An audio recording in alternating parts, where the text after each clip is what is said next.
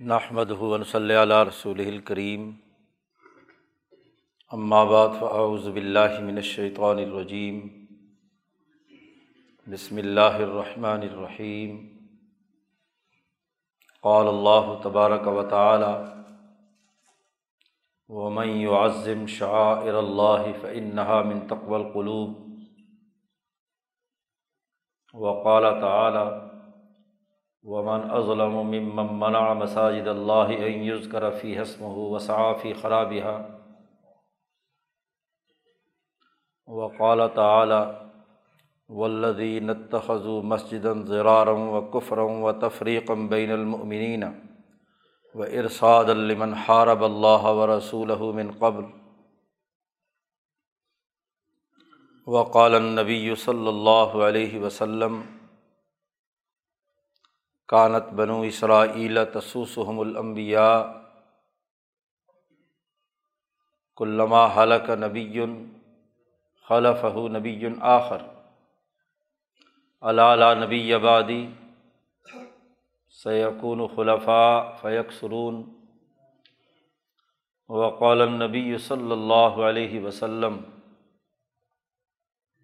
لا تزال طائفة من امتی قائمین علی الحق، لا یضرهم من خالفهم.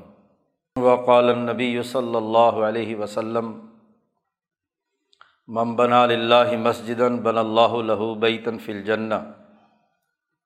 صدق اللہ مولانا العظیم و صدق رسول النبی الکریم. معزز دوستو، آج جمعۃ المبارک کا بابرکت دن ہے۔ اور ہم سب یہاں اس مسجد حسن حسن گارڈن ہارون آباد کی اس کی افتتاحی تقریب میں شریک ہیں۔ مسجدیں اللہ کا گھر ہے اور اللہ کا گھر بنانا، ان کی تعمیر و توسیع کرنا اللہ کے نام کی سربلندی اور اس کے شاعر کا ذریعہ ہے۔ مساجد دراصل دنیا بھر میں جتنی بھی پھیلی ہوئی ہیں، وہ مسجد نبوی کی بیٹیاں ہیں۔ مسجد نبوی نبی اکرم صلی اللہ علیہ وسلم نے مدینہ منورہ میں بنائی اور اس کا رخ بیت اللہ الحرام کی طرف کیا۔ بیت اللہ الحرام کی طرف اللہ کے گھر کے رخ پر دنیا بھر کی تمام مسجدیں بنائی جاتی ہیں۔ تمام کا قبلہ و کعبہ بیت اللہ الحرام ہے۔ مساجد کے ذریعے سے اپنے دل و دماغ کو ذات باری تعالیٰ کے ساتھ وابستہ کر رہا ہوتا ہے۔ ان تمام چیزوں کو شاعر کہا جاتا ہے کہ جو اللہ کی یاد دلوں میں پیدا کریں۔ مسجد اللہ کا گھر ہے۔ اس مسجد میں آ کر انسان کا دل اللہ کی طرف متوجہ ہوتا ہے۔ امبیا علیہم السلام جیسے اللہ کے ساتھ انسانوں کو جوڑتے ہیں۔ کتاب مقدس قرآن حکیم کی تلاوت جیسے دلوں کو کلام الہی کے ذریعے سے اللہ سے جوڑتا ہے۔ کعبۃ اللہ اللہ کے ساتھ جوڑنے کا ذریعہ ہے۔ اسی کعبۃ اللہ کے رخ پر دنیا بھر میں جہاں جہاں بھی مسجد بنائی جائے گی۔ وہ مسجدیں شاعر شمار ہوں گی کیونکہ انہیں دیکھ کر اللہ یاد آتا ہے۔ اللہ کے دین کو غالب کرنے کا مرکز ہے۔ اللہ پاک نے ارشاد فرمایا ہے کہ جو لوگ اللہ کے ان شاعر کی تعظیم کرتے ہیں، ان کی عظمت دلوں میں رکھتے ہیں۔ تو اس سے دلوں میں تقوا پیدا ہوتا ہے۔ دلوں کا ادب بارگاہ الہی میں انسان کو حاصل ہوتا ہے۔ ومن یعظم شاعر اللہ جس آدمی نے بھی اللہ کی جتنے بھی شاعر ہیں، ان کی عظمت اپنے دلوں میں پیدا کی تو دلوں میں تقوا پیدا ہوگا۔ اللہ کا ڈر پیدا ہوگا۔ اللہ کے ساتھ سچا تعلق قائم ہوگا۔ اور تقوا کیا ہے؟ اس کی حقیقت حضرت پیران پیر حضرت شیخ عبد القادر جیلانی رحمۃ اللہ علیہ نے فرمائی ہے کہ تقوا کی تشریح قرآن حکیم کی اس آیت مبارکہ میں بیان کی گئی ہے۔ جو ہم ہر جمعے کے خطبے میں آخری جو جملہ ہے وہ اس آیت مبارکہ پر مشتمل ہیں، سنتے ہیں۔ ان اللہ امر بلادلی ولاحسانی و عیتا عید القربہ و ینہا الفحشائی ولمن کرب البخش یا عزکم لعلکم تزک کرون یہ آیت مبارکہ جماعت المبارک کے خطبات میں شامل کرنے کا فرمان شاہی حضرت عمر بن عبدالعزیز رحمہ اللہ نے دیا تھا، بحیثیت خلیفہ اور حکمران کے، کہ تمام خطبہ تمام گورنرز جہاں جہاں بھی جمعہ پڑھائیں، تو جمعے کے خطبے میں آخری آیت یہی پڑھیں۔ اس کا مقصد یہ ہے کہ مسلمانوں کو خطبے کے آخر میں جو سب سے بڑی نصیحت کی جائے وہ یہ کہ اللہ تمہیں حکم دیتا ہے عدل و انصاف قائم کرنے کا۔ ان اللہ امر و بالعدل ولاحسان لوگوں کے ساتھ حسن سلوک کرنے کا۔ اپنے عزیز و اقارب اور رشتہ داروں کے حقوق ادا کرنے کا۔ اور ظلم، زیادتی، فحاشی اور اریانی ان منقرات سے اللہ تمہیں روکتا ہے۔ یہ بڑی جامع آیت ہے۔ حضرت امام شافعی رحمۃ اللہ علیہ فرماتے ہیں کہ اگر صرف یہی ایک آیت نازل ہو جاتی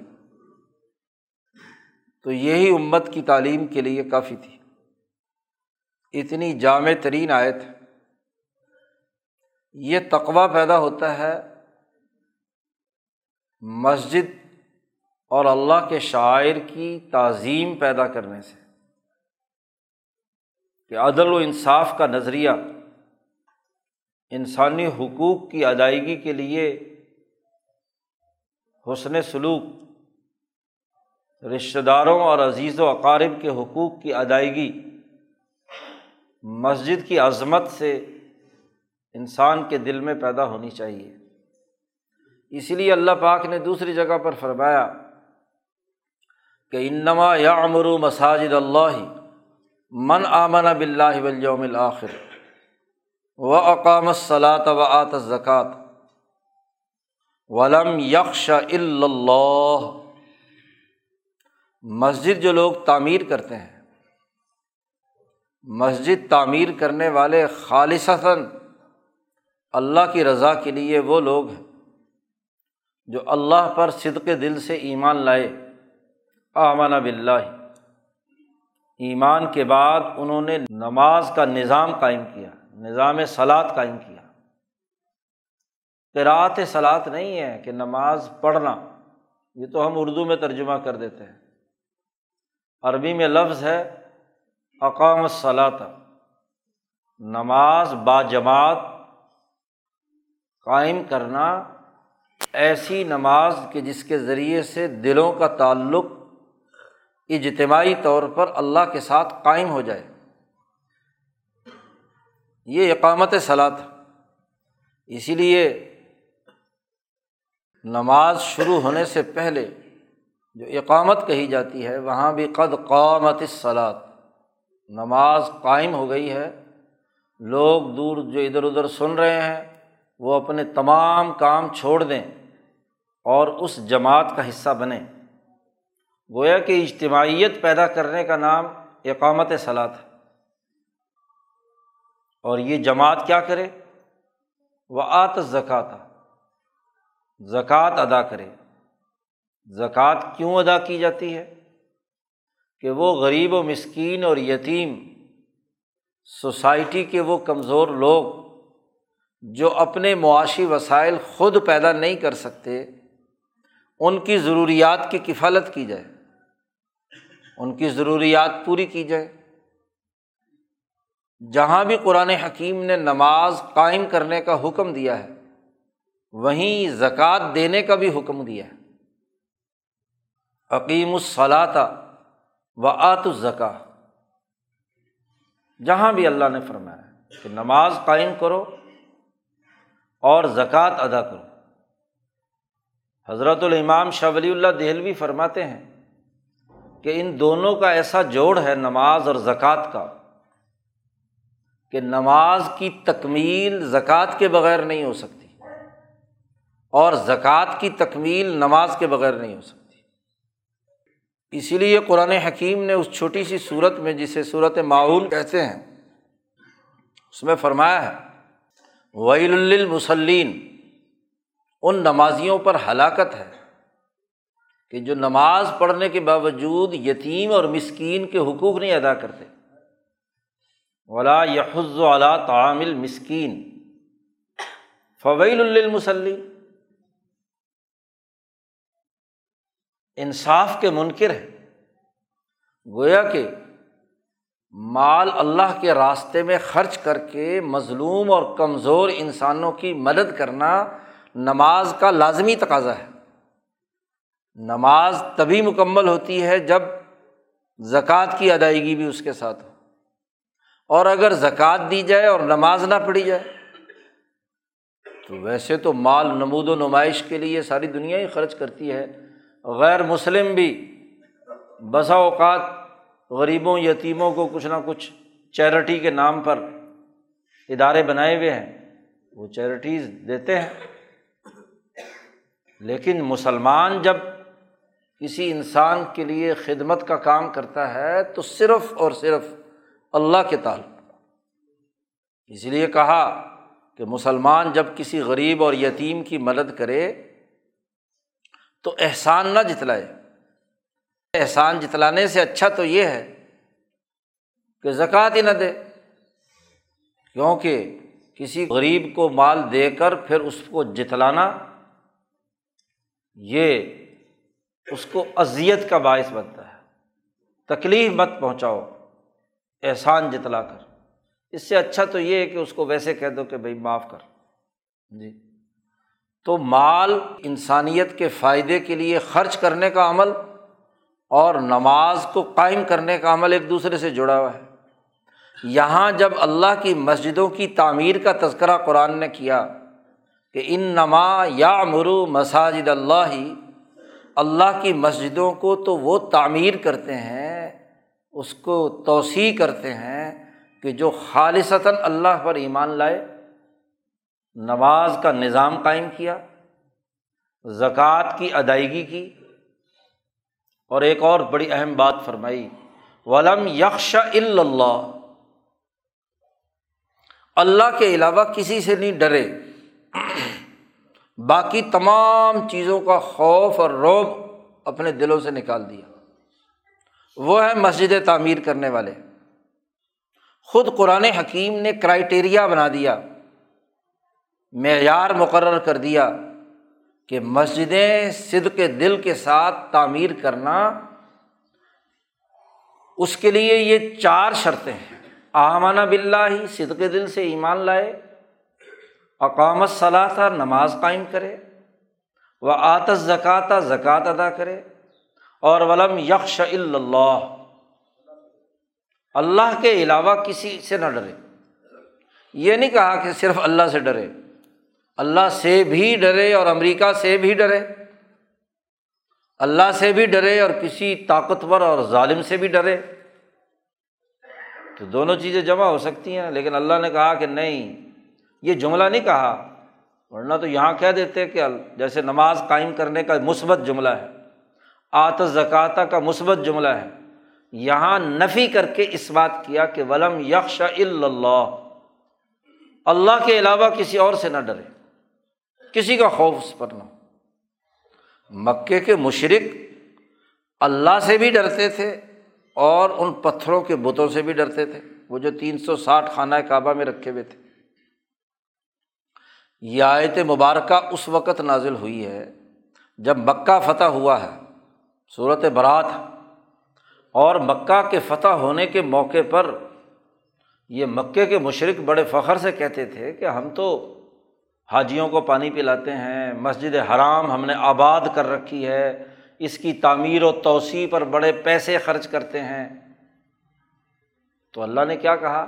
اجا تم سقایت الحاجی و عمارت المسجد الحرامی کمن امن اب اللہ آخری و جہاد فی سبیل اللہ۔ بڑی کھلی کھلی باتیں قرآن نے کہیں کہ کیا تم نے حاجیوں کو پانی پلانا مسجد حرام کی تزئین و آرائش کرنا، خوبصورت ٹائلیں لگا کر فانوس لگانا، لوگوں کے اوپر خوشبو چھڑکنا۔ تم نے اسے برابر سمجھ لیا ہے اس بات کے کہ ایک طرف وہ سچی جماعت صحابہ کی جو ایمان لائی،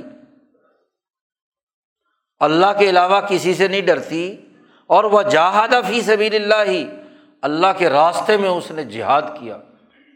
دین کے غلبے کے لیے انہوں نے کردار ادا کیا۔ کیا تم دونوں برابر ہو جاؤ گے؟ اس کا مطلب یہ ہے کہ مسجد کی محض آباد کاری تعمیر کر دینا کوئی کام نہیں ہے۔ وہ تو اللہ جس سے لینا چاہے لے لیتا ہے۔ مکے کے مشرقوں سے بھی تو لے رہا تھا نا۔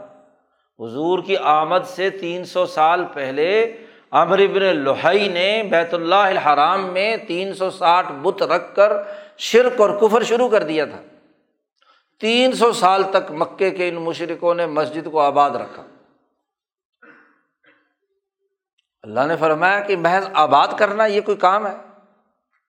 کیا مسجد تعمیر کرنے والا بے ایمان اور مسجد کی حفاظت کرنے والا ایماندار کیا تم دونوں کو برابر کر دیں؟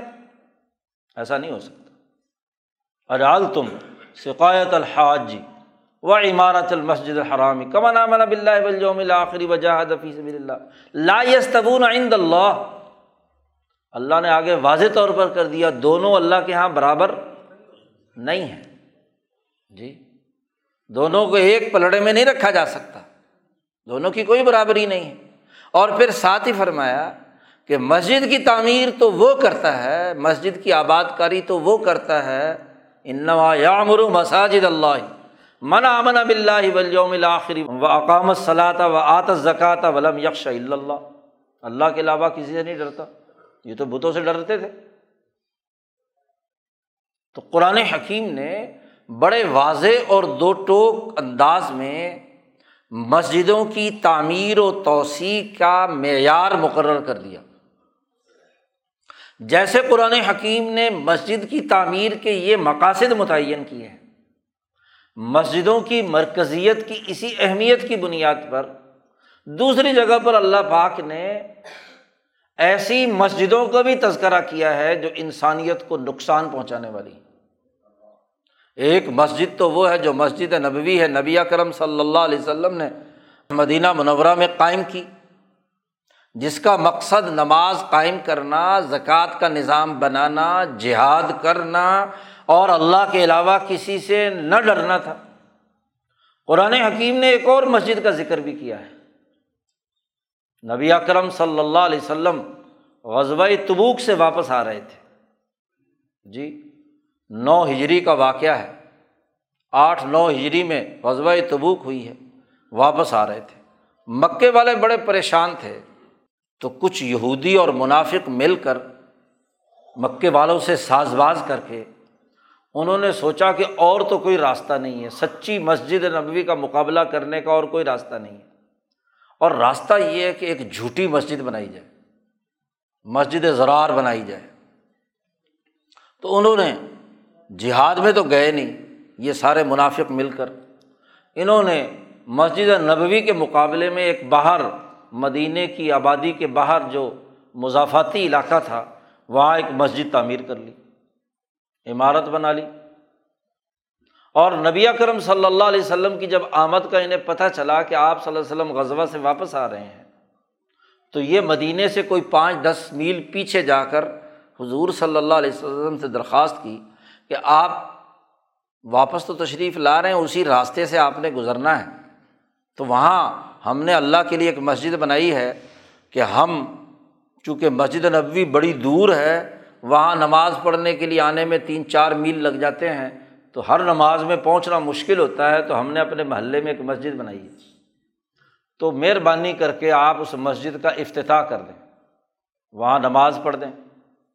تو آپ صلی اللہ علیہ وسلم کی پڑھی ہوئی نماز سے مسجد میں بڑی برکت آئے گی۔ تو افتتاح کرنے کے لیے نبی اکرم صلی اللہ علیہ وسلم سے درخواست کر دی۔ آپ صلی اللہ علیہ وسلم نے سوچا کہ چلو اللہ کا گھر بنایا ہے۔ تو میں اس کا افتتاح کرنے کے لیے جی آپ صلی اللہ علیہ وسلم نے ہاں کر لی کہ ٹھیک ہے، گزرنا بھی اسی راستے سے ہے، تو ایک نماز ہم وہاں پڑھ لیں گے، مسجد کا افتتاح ہو جائے گا۔ جیسے ہی آپ صلی اللہ علیہ وسلم نے وعدہ کیا اور وہ لوگ بڑی خوشی خوشی تیاری کر کے مسجد کی تزئین و آرائش کے لیے چلے گئے، تو اتنے میں اللہ نے یہ وہی نازل کر دی۔ جبرائیل امین آئے اور یہ آیت مبارکہ نازل ہوئیں۔ ولدی تخذو مسجد زرارن وہ لوگ جنہوں نے ایک مسجد بنائی ہے اور اس مسجد میں پانچ خرابیاں ہیں۔ زرارن و کفرن و تفریقاً بین المنین و ارساد المن حرب اللہ و رسول من قبل۔ ہے تو مسجد کا نام۔ اس کے اوپر مسجد بڑا موٹا سا لکھا ہوا ہے۔ بنائی بھی اپنے خیال کے مطابق مسجد ہی ہے۔ لیکن اللہ نے بتایا کہ دیکھو یہ مسجد جو ہے، مسجد نہیں ہے۔ اگرچہ لفظ قرآن نے اس کے لیے مسجد ہی استعمال کیا ہے کہ اتخذ مسجد انہوں نے مسجد بنائی ہے۔ لیکن کیا ہے؟ زیرارن یہ انسانوں کو نقصان پہنچانے کا مرکز ہے۔ مسجد کا مقصد تو انسانوں کا فائدہ اور نفع ہوتا ہے۔ نہ یہ کہ انسانوں کو نقصان پہنچائے۔ زیرارن یہ مسجد تو ایمان والے بناتے ہیں ایمان کے لیے۔ اور یہ جو مسجد بنائی گئی ہے، بظاہر ایمان اور مسلمانوں نے بنائی ہے۔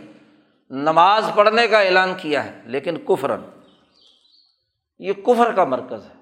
مکے والوں سے ساز باز کر کے اس وقت کے جو ظالم اور متکبر حکمران تھے، ان سے ساز بار کر کے یہ مسجد بنائی گئی ہے۔ دلوں میں کفر بھرا ہوا ہے۔ کفرن دو باتیں۔ تیسری خرابی یہ ہے کہ یہ مسجد اس لیے بنائی ہے کہ تفریقم بین المومنین مسلمانوں کے درمیان تفریق پیدا کرنے کے لیے، فرقہ واریت پیدا کرنے کے لیے۔ کہ جی یہ ایک فرقے کی مسجد ہے، وہ دوسرے فرقے کی مسجد ہے۔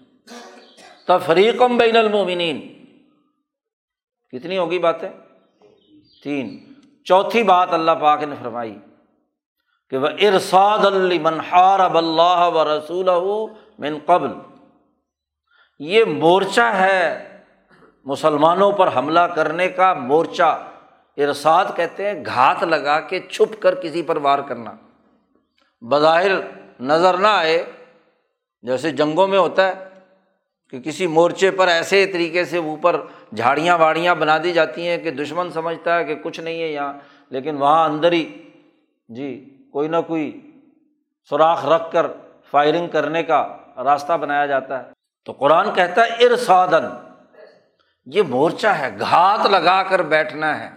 اور یہ گھات کسی اعلیٰ مقصد کے لیے نہیں ہے۔ لمن ہارب اللہ و رسول اللہ اور اس کے رسول سے جنگ لڑنے والوں کا مورچہ ہے۔ ارساد علی من حارب اللہ و رسول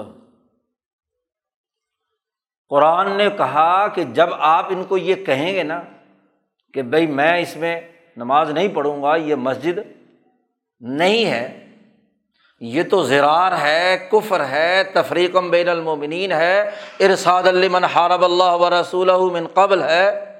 تو پھر پانچویں ایک اور حرکت بھی کریں گے۔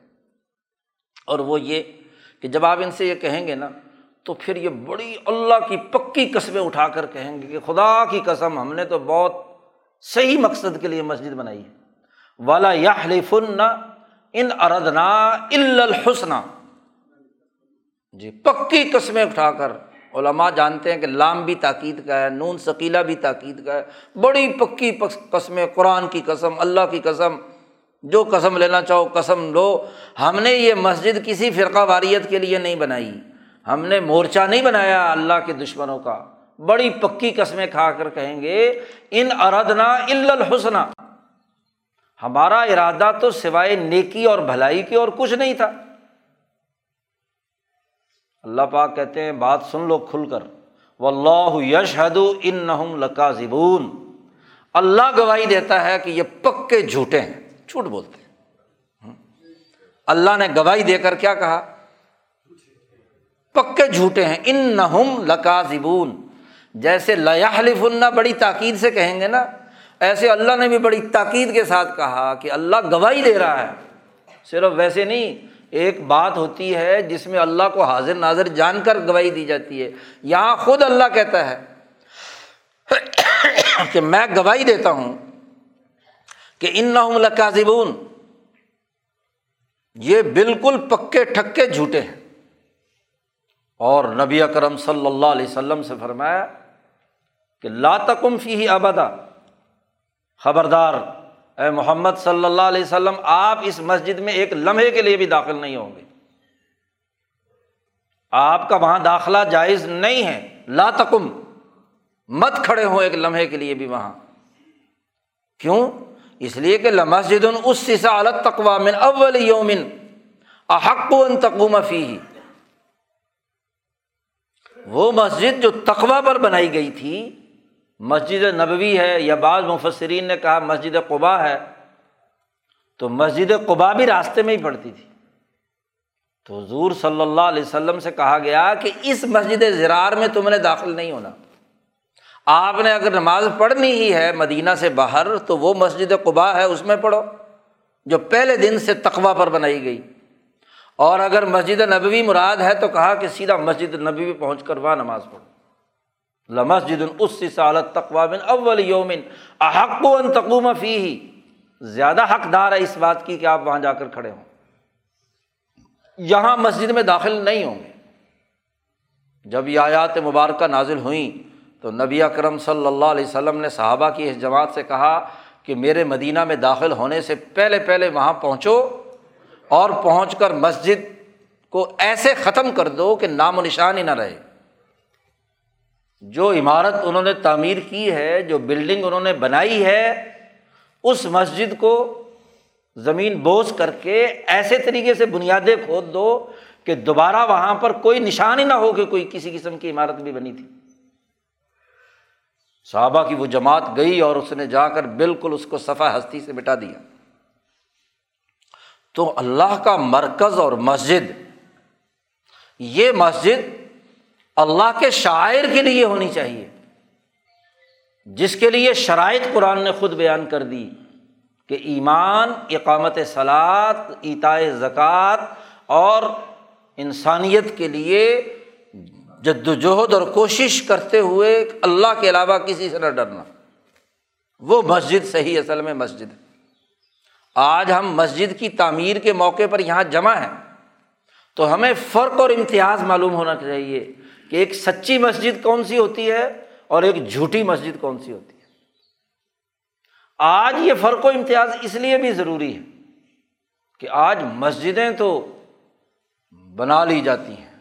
جیسے اقبال نے کہا، مسجد تو بنا دی شب بھر میں ایمان کی حرارت والوں نے۔ مسجد شب بھر ہے نا، وہ شہالمی سے نکلے لاہور میں، مسجد شب بھر اس کا نام ہے۔ ہندوؤں اور مسلمانوں کے درمیان جھگڑا تھا۔ وہ کہتے تھے، ہم نے یہاں مندر بنانا ہے۔ اور مسلمان کہتے تھے کہ ہم نے مسجد بنانی ہے۔ تو مسلمان چاروں طرف زیادہ تھے، انہوں نے راتوں رات، پوری رات لگا کر۔ جی وہ مسجد تعمیر کر دی، چھوٹی سی تو جگہ تھی جہاں قبضہ ہی کرنا تھا نا۔ آج کل قبضے کی مسجدیں بڑی بنتی ہیں نا۔ نہ زمین خریدی ناجائز طور پر کسی طریقے سے اسے لیا گیا، صرف قبضہ شو کرنے کے لیے مسجد بنا لی۔ جھگڑا کرنا ہے نا۔ فرقہ وارانہ بات ہے نا۔ اور مسجد موجود ہے، پھر مسجد بنانی ہے۔ تو کون سی مسجد ہوگی؟ بات بڑی واضح سی ہے۔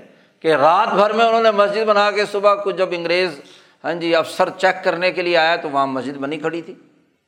تو اقبال نے اسی پر کہا تھا نا یہ شعر کہ مسجد تو بنا دی شب بھر میں، ایمان کی حرارت والوں نے، لیکن من اپنا پرانا پاپی ہے، برسوں میں نمازی بن نہ سکا۔ نمازی بننے کے لیے تو بڑی جد وجہد اور کوشش کی ضرورت تھی۔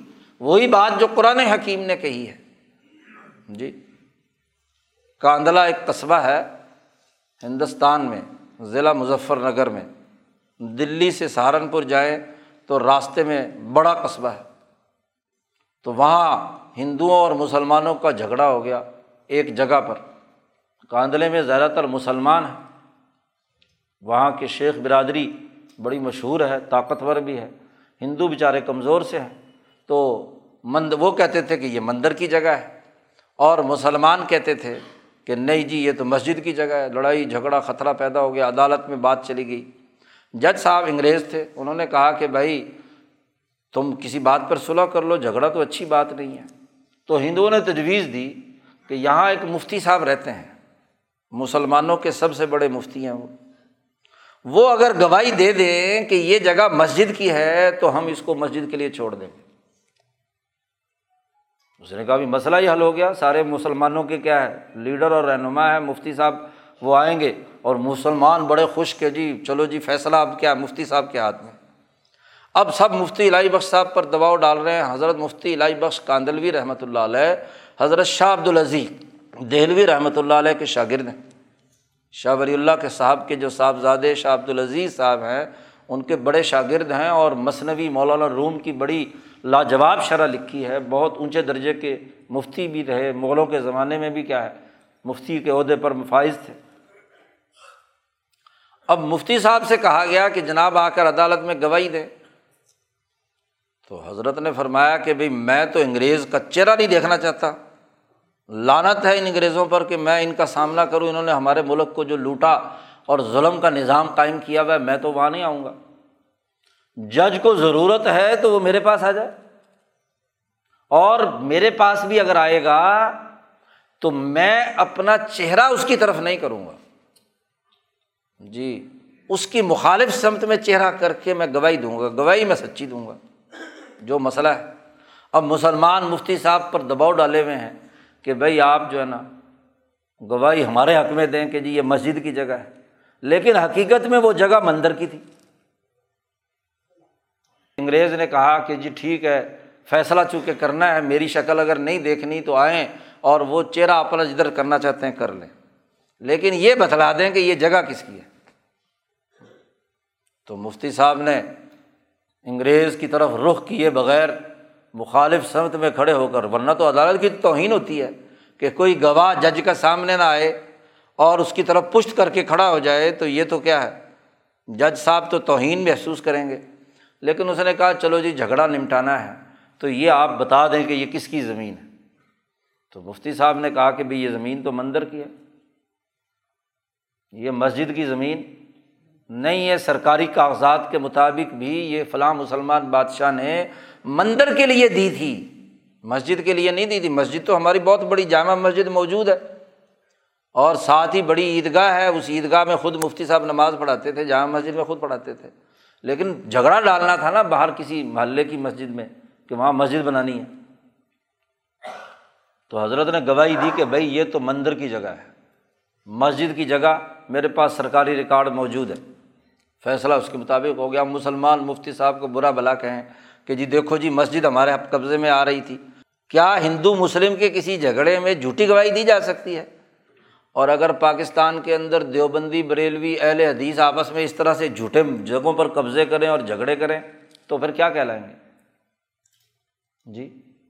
آج ہمیں اپنی مسجدوں کا جائزہ لینا ہے کہ کیا ہماری مسجدیں زیرار ہے نقصان پہنچانے کا مرکز ہیں؟ ہمارے جمعے کے خطبے مسلمانوں میں اشتعال پیدا کر کے، فرقہ واریت پیدا کرنے کے مرکز ہیں؟ یا نماز قائم کرنے انسانی حقوق کی ادائیگی کے لیے زکوٰۃ اور صدقات خرچ کرنے اور اللہ کے علاوہ کسی سے نہ ڈرنے کے اصول پر قائم ہے دونوں طرف میں یار اللہ نے دونوں طرف بتا دیا کہ یہ مسجد حق ہے اور یہ مسجد باطل ہے۔ یہ مسجد زرار ہے۔ جائزہ لینا ہے کہ انسانوں کو نقصان پہنچانے کا مرکز ہے۔ آج ہمارا نوجوان ہماری مسجد میں نہیں آتا۔ جی مسجدوں میں آتا نہیں ہے۔ کیونکہ اس نوجوان کو دعوت ہی نہیں دی جاتی۔ کوئی بیچارہ جوان آ بھی جائے پینٹ پتلون میں تو غصے سے اس کو گھورتے ایسے ہیں کہ دوبارہ وہ نماز پڑھنے کے لیے مسجد میں داخل ہی نہ ہو۔ وہ پہلے دن آ گیا بیچارہ، تو اب اس کو تو اپنے ساتھ مانوس کرو۔ تو یہ مسجد سے بھگانے کا کام ہم نے کر رکھا ہے۔ یا مسجد میں اپنے نوجوان کو جوڑنے کا کام کر رکھا ہے۔ یہ مسجدیں جو ہیں، یہ ارساد من حارب اللہ و رسول من قبل۔ مورچہ تو نہیں ہے کہ کہیں اللہ کے اور اس کے رسول کے دشمنوں کا۔ اللہ پاک نے کہا ہے کہ جو سود خور ہے، سود خوری کا کام کرتا ہے وہ اللہ اور اس کے رسول کا دشمن ہے اور اللہ سے جنگ کرتا ہے۔ قرآن نے کہا ہے نا کہ جو سود خور ہے وہ فضن ہر بمن اللہ و رسول ہی گویا کہ انہوں نے اعلان کر دیا ہے اللہ سے اور اس کے رسول سے جنگ کا۔ تو ایسا سود خوروں کے پیسے سے مسجد بنائی جائے اور کہا جائے کہ جی یہ تو ہاں جی بڑی پاک مسجد ہے۔ سود خور کے بارے میں اللہ نے کہا کہ وہ اللہ اور اس کے رسول کا کیا ہے؟ دشمن اللہ سے جنگ کرنے والا ہے۔ اور اس کے پیسے سے یا اس کا مورچہ بنا کر سرمایہ داری کی اعلی کاری کی تعمیر کے لیے وہ کام کیا جائے، اس اعلی کاری کے طور پر مسجد کو استعمال کیا جائے تو اس سے بڑا مورچہ اور کیا ہوگا؟ آج انسانیت مظلوم ہے۔ مزدور کسان اور پس طبقہ ذلت کی زندگی بسر کر رہا ہے۔ جی ایک کاشتکار، ایک کسان، ایک مزدور کی حالت کیا ہے؟ سرمایہ داری نظام مسلط ہے اور اس سرمایہ داری نظام کے ایجنٹ تمام کے تمام لوگ مافیاز کی شکل اختیار کر گئے۔ شوگر مافیا دیکھ لو۔ جی کاٹن تباہ کر دی۔ گندم مافیا دیکھو۔ کاشتکار سے چودہ سو روپئے من گندم لے لی اور چوبیس سو روپئے من بیچ رہے ہیں۔ تو ظلم نہیں ہے۔ جس نے چھ مہینے گندم کو سینچا، محنت کی، مشقت کی، ان کے ریٹ پر کیا ہے؟ کھاد لی، ان کے ریٹ پر بیج لیا، ان کے ریٹ پر اسپرے کیا۔ اور جب بیچنے گئے تو جناب انتظامیہ لو لشکر کے ساتھ پہنچ جاتی ہے کہ جی پچیس من اپنے گھر میں رکھنا، باقی ساری ہمارے والے کر دو۔ کیونکہ گورنمنٹ نے چودہ سو ریٹ مقرر کیا ہے۔ اب زیادہ تیر مارا ہے تو اٹھارہ سو کر دیا۔ ہاں جی اور وہ بھی اس وقت جب فصل تیار ہے۔ جی تو اس غریب کاشتکار کی تو مصیبت پیدا کر دی۔ جن لوگوں نے چودہ سو روپئے من اس وقت گندم خریدی اور چوبیس سو روپئے میں من بیچی، یہ ہزار روپئے کا پرافٹ کون سا جائز ہو گیا؟ دو مہینے بعد ہی۔ اور وہ روس سے اور کوریا سے اٹھائیس سو روپئے من لا کر گندم یہاں بھی، تو ان کسانوں کو تو کیا ہے؟ روس کے اور کوریا کے کسانوں کو تو سبسڈی دی۔ اپنے ملک کے کاشتکار سے چودہ سو روپئے من میں گندم لے لی۔ یہ ظلم نہیں ہے۔ جی؟ کتنا بڑا ظلم ہے انسانیت پر۔ اور کون کر رہا ہے؟ جی بڑے بڑے مالدار، بڑے بڑے پیسے والے، بڑے بڑے کوٹریوں بنگلوں والے، بلکہ حکمران طبقہ، ساری پارٹیوں کے جتنے مافیاز ہیں۔ جی چینی کے ہوں، آٹے کے ہوں، گندم کے ہوں، کسی بھی چیز کے ہوں، اب کہتے ہیں جی چینی شارٹ ہو گئی، صرف دو تین دن کا ذخیرہ رہ گیا، رمضان جو آنے والا ہے۔ ان کے منہ پہ تو تماچا وہ آسٹریلیا کے میلبورن شہر کے جتنے بڑے بڑے وہاں وہ جو سپر اسٹور ہیں، انہوں نے اعلان لکھ کے لگا دیا کہ جتنی حلال پروڈکٹ مسلمان استعمال کرتے ہیں، رمضان کے مہینے میں پچاس فیصد رعایت کے ساتھ مسلمانوں کو ملیں گی غیر مسلم تو مسلمانوں کے مہینے کے لیے مسلمانوں کو حلال مال جو ہے وہ پچاس فیصد رعایت پر دے رہا ہے۔ اور یہاں ابھی پاکستان میں رمضان شروع ہونے والا ہے تو دیکھو کیا حال ہو رہی ہے۔ چینی ابھی سے شارٹ کر دی۔ جی اسٹاک کر لیا۔ جو بھی احتکار کرتا ہے، گندم یا کوئی بھی چیز ذخیرہ کر کے ہاں جی چیزوں کا ریٹ بڑھاتا ہے، اللہ کی اس پر لانت جی المحتکر ملعون۔ جی جو احتکار کرنے والا ہے، ذخیرہ اندوزی کرنے والا ہے وہ ملون ہے جی سیاح ستہ کی احادیث ہیں۔ جن میں نبی کرم صلی اللہ علیہ وسلم نے وہ ذخیرہ اندوزی، ایک اسٹاک وہ ہوتا ہے کہ جو ایک کاشتکار نے یا کسی نے اس لیے رکھ لیا کہ اگلی فصل آنے سے پہلے پہلے لوگوں کو مہیا کرے۔ عام وافر ہے، ہر آدمی کو کوئی اس سے ریٹ میں فرق نہیں پڑا۔ تو وہ اسٹاک تو ٹھیک ہے۔ لیکن وہ اسٹاک کہ جس سے راتوں رات جی ریٹ پر کنٹرول حاصل کر لیا جائے۔ آج اس سرمایہ داری نظام کی لانت کے نتیجے میں ہماری منڈیوں میں، ہمارے کاروبار میں، ہمارے معاملات کے اندر کیا فراڈ ہے؟ چیز موجود ہوتی، نہیں بیچیں جی تو یہ کتنی بڑی خرابی کی بات ہے؟ جی ہے مسجد۔ مسجد کے چودھری، چونکہ مولوی صاحب کو چندہ انہیں سے ملتا ہے۔ بیچارہ غریبڑا آدمی تو روپئے دو روپئے چار روپئے دیتا ہے، پھر سو، دو سو دے دیتا ہے۔ تو اس لیے مولوی صاحبان بھی نہیں بولتے۔ آج غریب کی جو غربت کی حالت ہے، اس کی آواز کون بنے گا؟ رسول اللہ صلی اللہ علیہ وسلم تو فرماتے ہیں کہ اے اللہ، میرا حشر غریبوں کے ساتھ کرنا۔ جی فقیروں کے ساتھ کرنا۔ میں ان کا ساتھی ہوں۔ جی نبی اکرم صلی اللہ علیہ وسلم کو تو اللہ پاک نے روک دیا۔ اس وقت جب مکے کے سرداروں نے حضور صلی اللہ علیہ وسلم سے کہا کہ آپ کی بات ہم سن تو لیں گے، لیکن کیسے سنیں؟ آپ کی مجلس میں تو غریب غریب بڑے لوگ ہیں، یہ کیا نام ہے، بلال ہیں، یہ سہیب ہیں، یہ یاسر ہیں، یہ غلام جو ہمارے ہیں، وہ آپ کی مجلس میں بیٹھے رہتے ہیں۔ تو ہم تو چودھری ہیں، ہم سردار ہیں، ہم حکمران ہیں، طاقتور لوگ ہیں، ہم کیسے ان کے ساتھ ایک ہی صف میں بیٹھ جائیں؟ تو حضور صلی اللہ علیہ وسلم نے دعوت و تبلیغ کے نقطۂ نظر سے یہ ارادہ فرما لیا کہ چلو ان کو پہلے مسلمان بنانے کے لیے ان کے لیے الگ سے ایک مجلس بنا لیتے ہیں، جس میں صرف سردار آئیں، کوئی غریب نہ آئے۔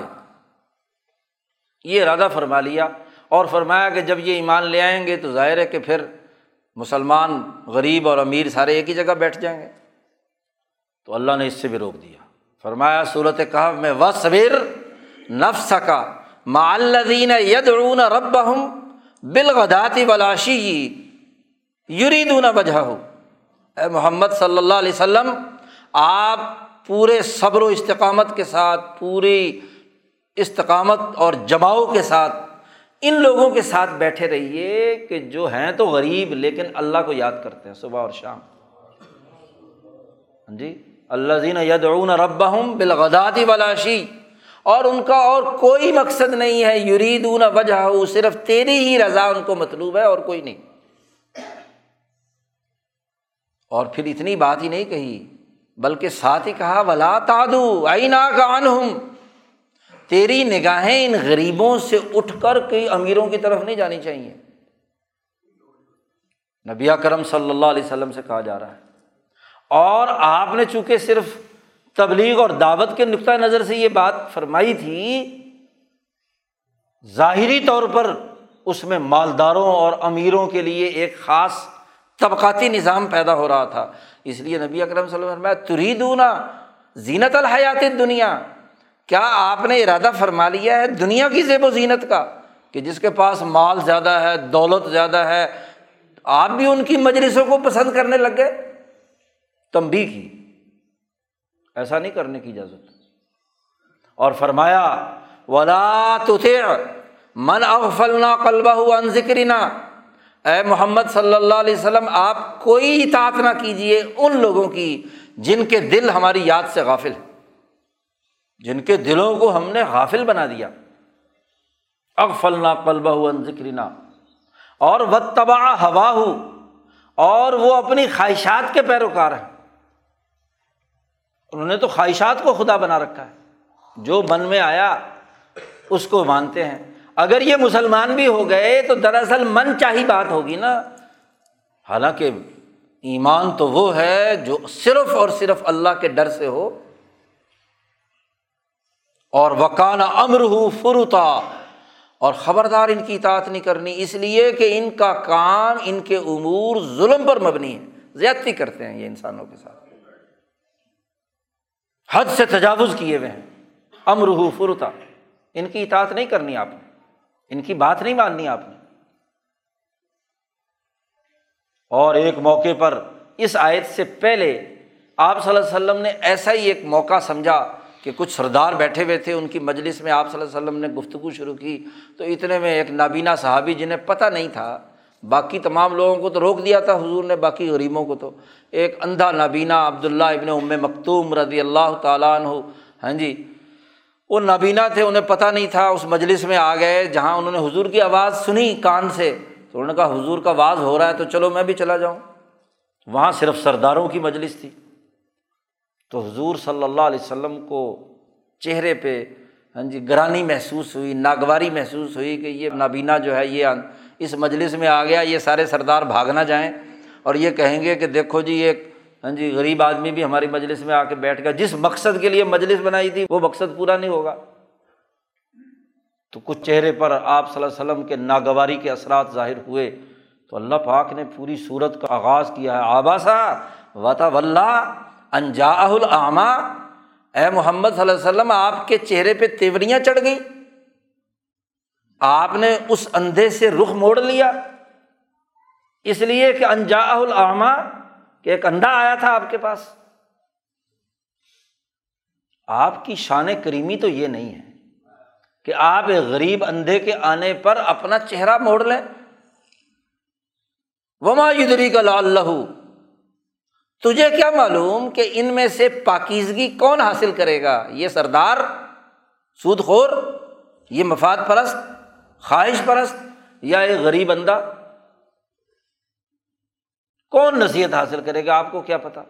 وہ بیچارہ آیا تھا کہ حضور صلی اللہ علیہ وسلم کی بات ہو رہی ہے تو ہر بات جو ایمان والا سنتا ہے وہ دل سے سنتا ہے۔ اور تو دل سے سننے سے اس کا ایمان بڑھنا تھا اور آپ نے ناگواری ظاہر کی اس کے آنے پر۔ یہ آیات فوراً نازل ہوئیں۔ نبی کرم صلی اللہ علیہ وسلم نے بعد میں فرمایا، عبداللہ ابن مکتوم آتے تو حضور اٹھ جاتے۔ فرماتے کہ یہ وہ اندھا ہے جس کی وجہ سے اللہ نے مجھے ڈانٹ پلائی۔ اللہ نے مجھے ڈانٹ پلائی اور کسی کے بارے میں ایسی بات نہیں، اس اندھے کی وجہ سے مجھے ڈانٹ پڑی۔ اس لیے میں اب اس کا احترام کرتا ہوں، اس کی عزت کرتا ہوں، اس کا وقار کرتا ہوں۔ تو مسجد جو ہے، اس کا تو مقصد ہے۔ کہ وہ کمزوروں، محتاجوں، غریبوں، مزدوروں، کسانوں کے حقوق کے لیے آواز بلند کرے۔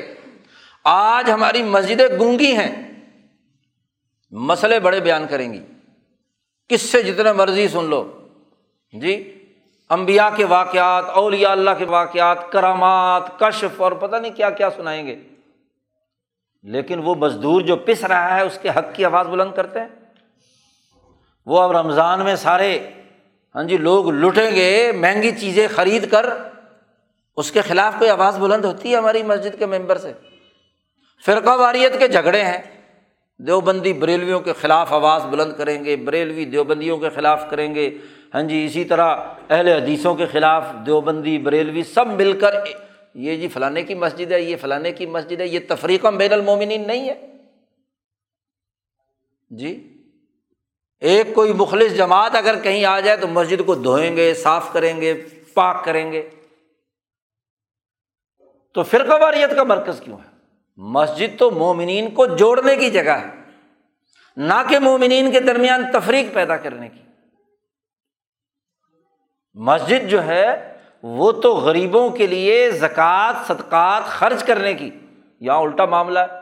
زکوٰۃ و صدقات جو غریبوں کے پاس جانا تھا، وہ جناب والا ایسے ایسے چیریٹی ادارے وجود میں آ گئے کہ جہاں چیریٹی کے نام پر وہاں کی انتظامیہ ہی پیسے ہڑپ کر جاتی ہے۔ جی اب گورنمنٹ نے نظام زکوٰۃ بنایا ہوا ہے، زکوٰۃ کمیٹیاں بنی ہوئی ہیں۔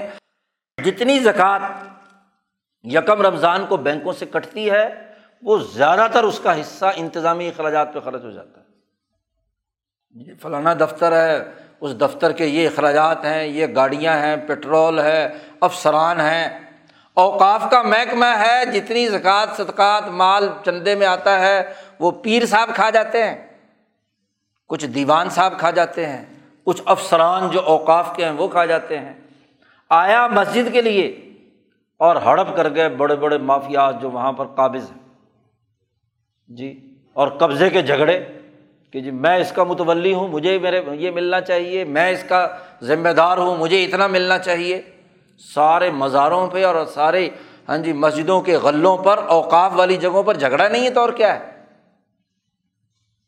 وسائل انسانوں کے ہیں، خرچ انسانوں کے لیے ہونے چاہیے۔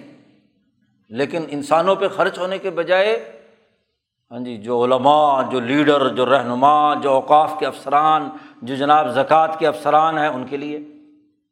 جی۔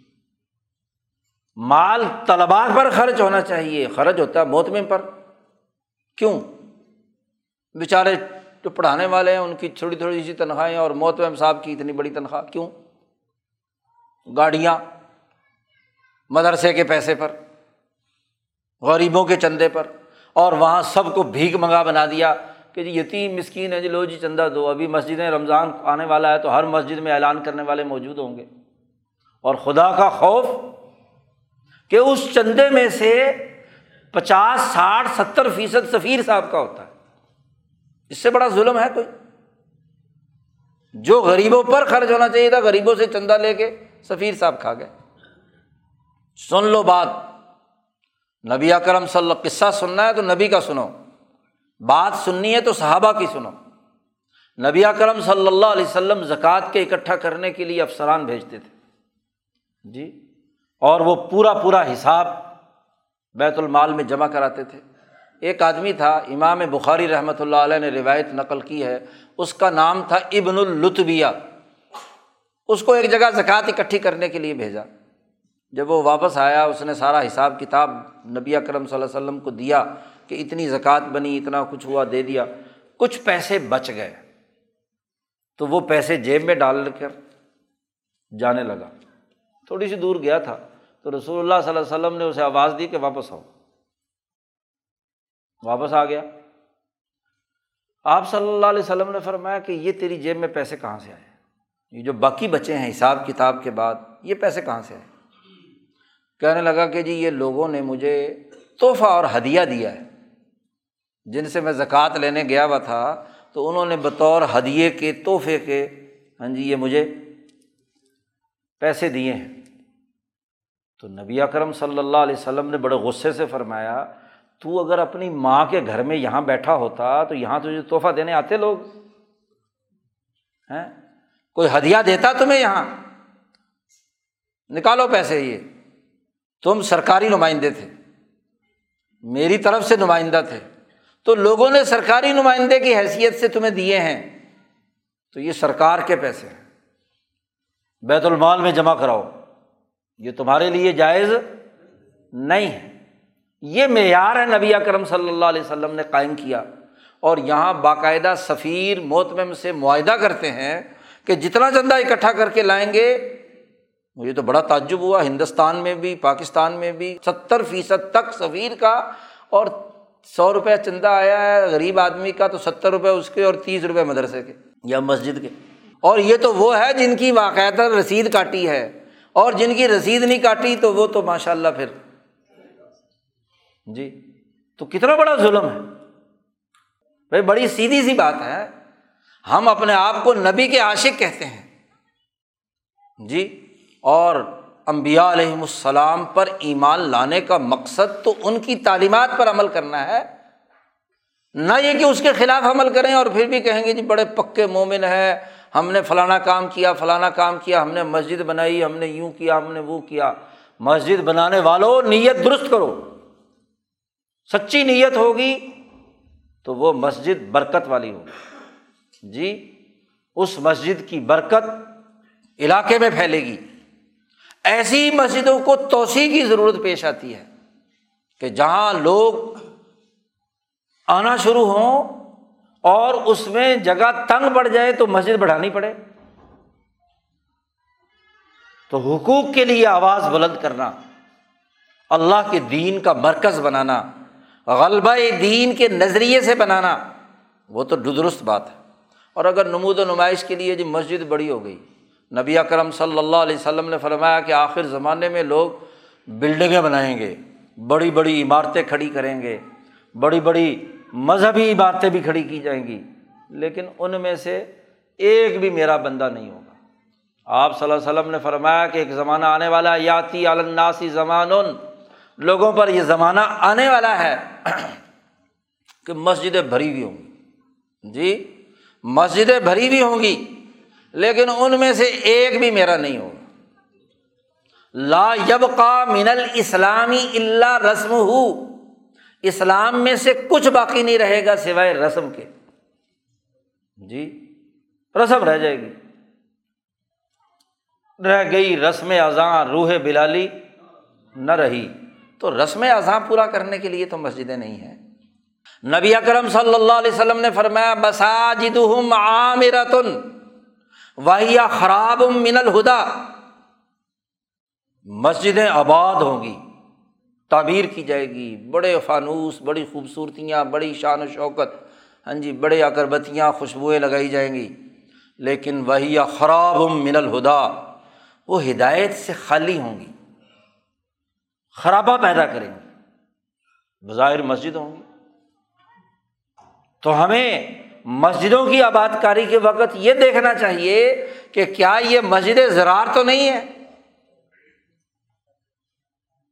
یا مسجد نبوی کی بیٹیاں ہیں تو منتظمین، توسیع کرنے والے، چندہ دینے والے، بنانے والے اپنی نیت درست کریں۔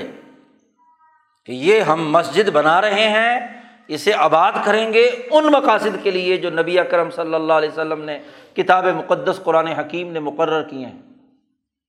اس سے ہٹ کر مسجد زرار والے معاملات نہیں کریں گے۔ نہ اس کو فرقہ واریت کا مرکز بنائیں گے نہ کچھ۔ یہ ہمارے دو بزرگوں نے اس مسجد کی سنگ بنیاد رکھا تھا آج سے چوبیس سال پہلے۔ جی۔ حضرت اقدس مولانا شاہ سعید احمد رائے پوری رحمۃ اللہ علیہ اور حضرت شاہ عبد العزیز رائے پوری رحمۃ اللہ علیہ کے خلیفہ اجل، ہمارے استاذ محترم، ہم نے ان سے مشکات شریف پڑھی، مولانا ڈاکٹر حبیب اللہ مختار شہید رحمۃ اللہ علیہ۔ اور ہم بھی اس وقت موجود تھے۔ اس وقت ان بزرگوں کے پاک ہاتھوں سے اس مسجد کا سنگ بنیاد رکھا گیا۔ آج اس کی توسیع کی ضرورت پیش آئی۔ تو توسیع کے مقاصد اور اہداف بھی اور مسجد کے بنانے کے جو مقاصد و اہداف بھی ہمارے دوستوں کو یاد رہنے چاہیے۔ غفلت میں نہ پڑیں۔ صرف اس بات پر نہ اترائیں کہ ہم نے ایک عمارت کھڑی کر لی۔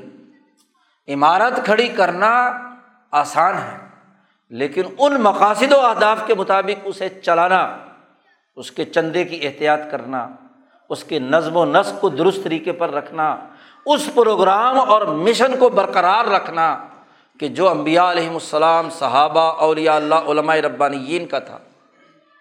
فرقہ واریت سے پاک مرکز بنایا ہے۔ یہ کسی فرقے کی مسجد نہیں ہے، یاد رکھو۔ یہ کسی گروہیت کے لیے نہیں ہے۔ یہ کسی سرمایہ پرستی اور طبقاتیت کے لیے نہیں ہے۔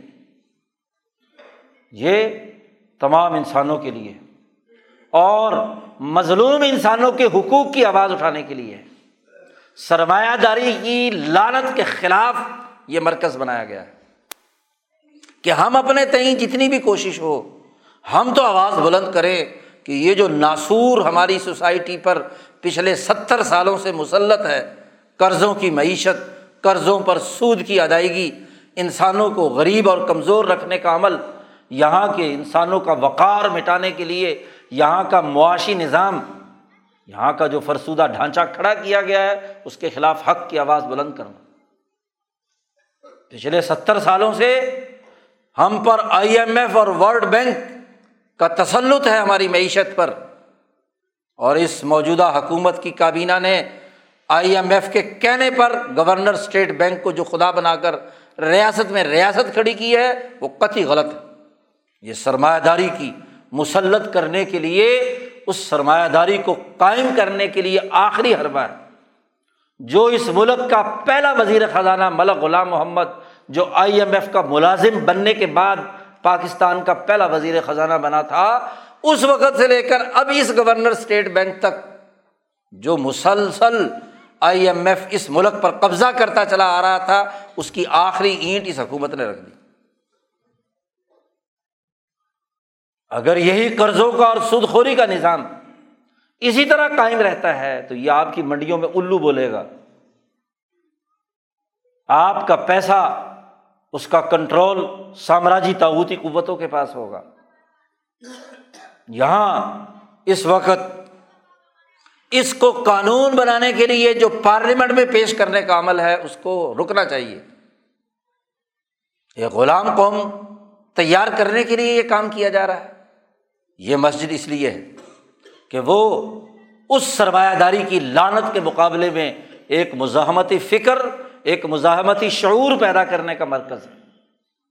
ہمارے جن بزرگوں نے اس مسجد کا سنگ بنیاد رکھا تھا، ان کا مشن وہی ہے جو صحابہ کا تھا، جو تعبین کا ہے، جو اولیاء اللہ کا ہے، جو سرمایہ پرستی کے خلاف ننگی تلوار بن کر پچاس سال، ساٹھ سال یہاں کام کرتے رہے۔ انیس سو پچاس میں حضرت شاہ سعید احمد رائے پوری یہاں آئے تھے پاکستان۔ اور دو ہزار بارہ میں حضرت کا وصال ہوا، ساٹھ سال تک جس شخصیت نے، جس بزرگ نے سرمایہ داری اور سود خوری کے اس ظالمانہ نظام کے خلاف مزاحمت کی، اس نے اس کی اینٹ رکھی ہے۔ جی آپ دیکھیے کہ آج اس نظریے کو برقرار رکھیں گے تو یہ مسجد آباد ہوگی۔